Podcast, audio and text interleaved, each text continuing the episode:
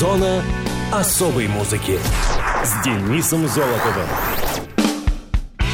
Привет, это Денис Золотов. Вы в зоне особой музыки. О пользе улыбки знают, наверное, все.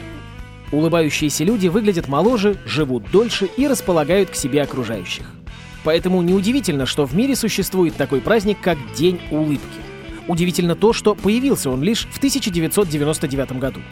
Таким образом, в первую пятницу октября, а в этот раз это второе число, отмечается Всемирный день улыбки.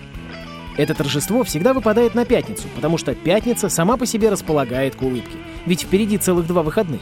А в октябре празднование проходит потому, что октябрь — это середина осени, когда у многих начинается хандра.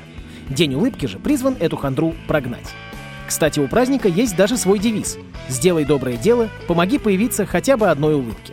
Появилось это торжество благодаря Харви Болу, человеку, который придумал смайлик. Правда, сделал это он еще в 1963 а в 1999 году Харви основал Всемирную корпорацию улыбок, вся прибыль которой и ныне идет на благотворительность. В том же году художник учредил Всемирный день улыбки. По задумке изобретателя смайлика, этот день должен быть посвящен хорошему настроению. В этот день устраиваются разнообразные флешмобы. Обычно люди собираются на каком-нибудь открытом пространстве и выстраиваются там в форме смайлика. Кроме того, в честь праздника проводятся различные мероприятия в детских садиках, школах и вузах. Во многих странах принято дарить друг другу сувениры с изображением смайлика. Это могут быть кружки, открытки, футболки, посуда или игрушки. А вы сегодня уже улыбались? Если нет, то самое время. А теперь музыкальные даты и события, случившиеся в разные годы. Муз-события. 28 сентября 1987 года вышел диск группы Depeche Mode под названием Music for the Masses. Music for the Masses — музыка для масс — шестой студийный альбом британского коллектива. Пластинка привела группу к основному успеху в США в первый раз после релиза Some Great Reward. Альбом отличается менее экспериментальным звучанием, однако клавишник Алан Уайлдер при записи пластинки уделил больше внимания аранжировкам и сэмплам. Также в композициях альбома можно услышать множество полноценных гитарных партий. Звук и стиль на Music for the Masses значительно отличается от предыдущих работ Depeche Mode. Песни имеют тревожное и меланхоличное звучание. Диск привел к всплеску популярности Depeche Mode в США. Композиции Strange Love, Never Let Me Down Again, Behind the Wheel и Little 15 стали мировыми хитами. В поддержку альбома группа отправилась в гастрольный тур For the Masses, который стал одним из самых больших и успешных туров Depeche Mode. Выступление в Пасадене, Калифорния, в 1988 году было отснято и выпущено в качестве видеоконцерта под названием «101». Дэниел Миллер, который продюсировал предыдущий альбом Депешей, добровольно отказался от обязанностей производства этого диска, сославшись на растущее напряжение в студии, которое они испытали во время записи прошлого — Black Celebration. С одобрения Миллера группа спродюсировала альбом совместно с Дэвидом Баскомбом, который ранее работал звукорежиссером Steers for Fears и Питером Гейбриэлом. Участники группы Энди Флетчер и Мартин Гор объяснили, что название альбома было задумано как шутка. Флетчер говорил, это название немного с презрением на самом деле. Все говорят нам, что мы должны делать больше коммерческой музыки. Так что это причина, по которой мы выбрали это название. По словам Гора, название было шуткой над необычностью альбома. Это было что угодно, но только не музыка для масс. Music for the Masses получил в основном положительные отзывы от музыкальных критиков. Все песни пластинки написаны Мартином Гором, за исключением Route 66, написанной Бобби Троупом, и лунной сонаты Бетховена. Дэйв Ган является главным вокалистом всех песен, кроме The Things You Said и I Want You Now, исполненных Гором. Треки же Pimp, Mission Impossible, Сджарна, соната номер 14 и Agent Orange — инструментальные композиции. В зоне особой музыки Depeche Mode и песня с альбома Music for the Masses The Things You Said.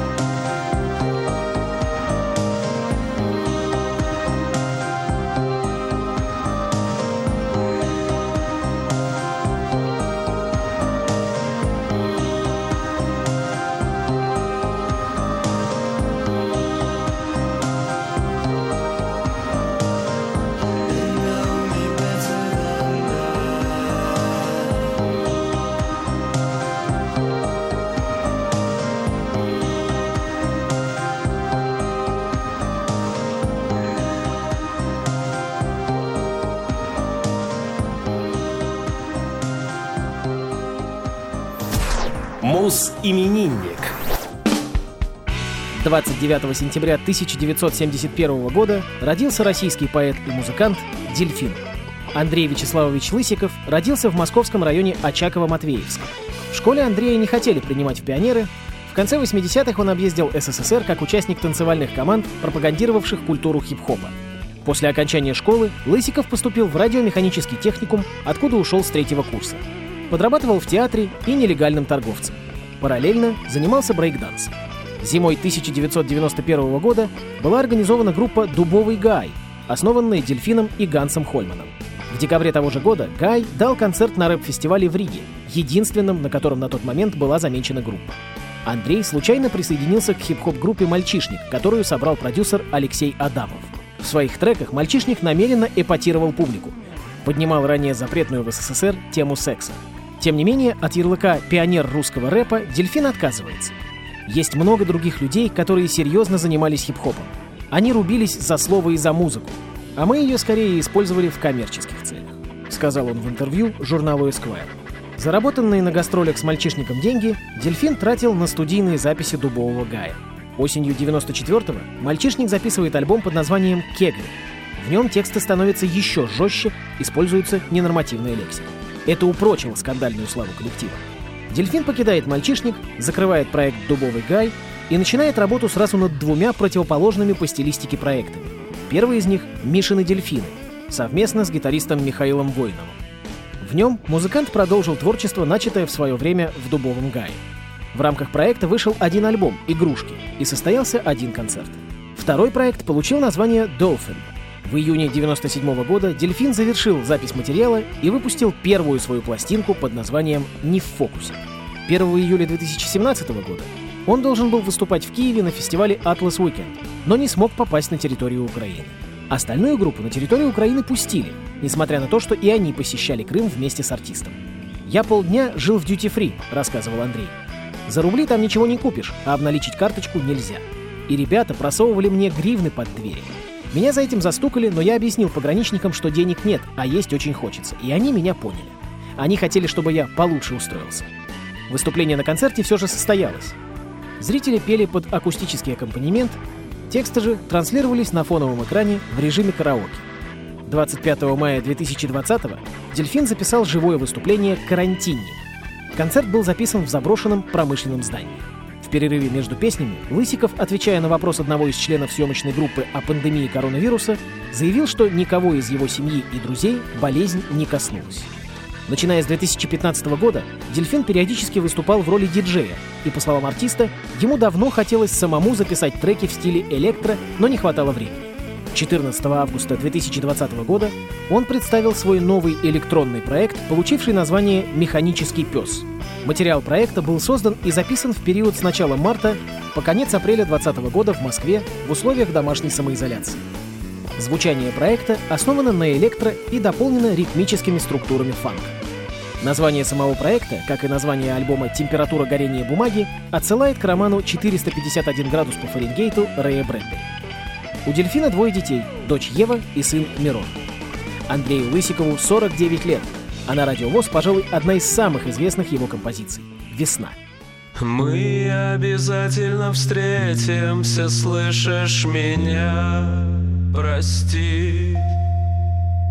Там, куда я ухожу, весна.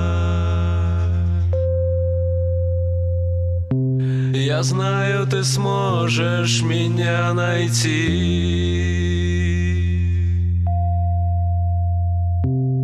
Не оставайся одна.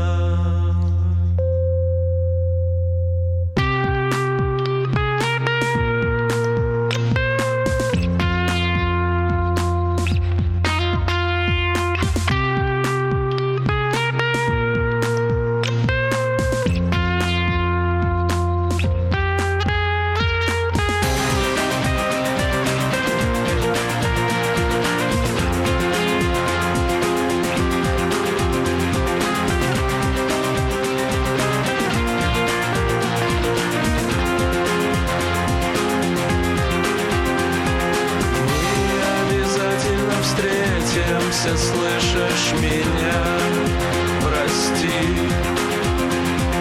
Там, куда я ухожу, весна.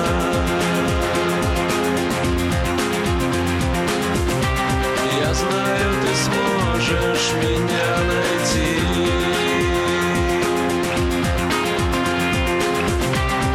Не оставайся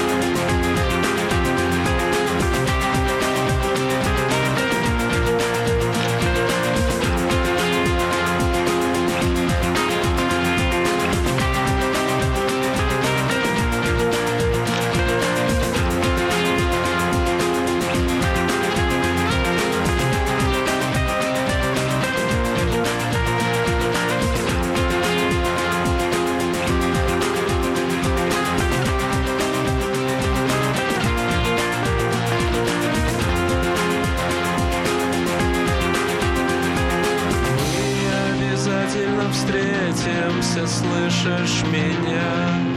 Прости. Там, куда я ухожу, весна.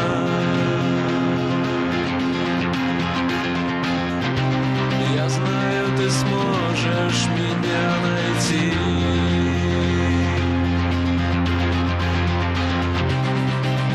Оставайся одна. Мы обязательно встретимся, слышишь меня? Прости. Там, куда я ухожу, весна.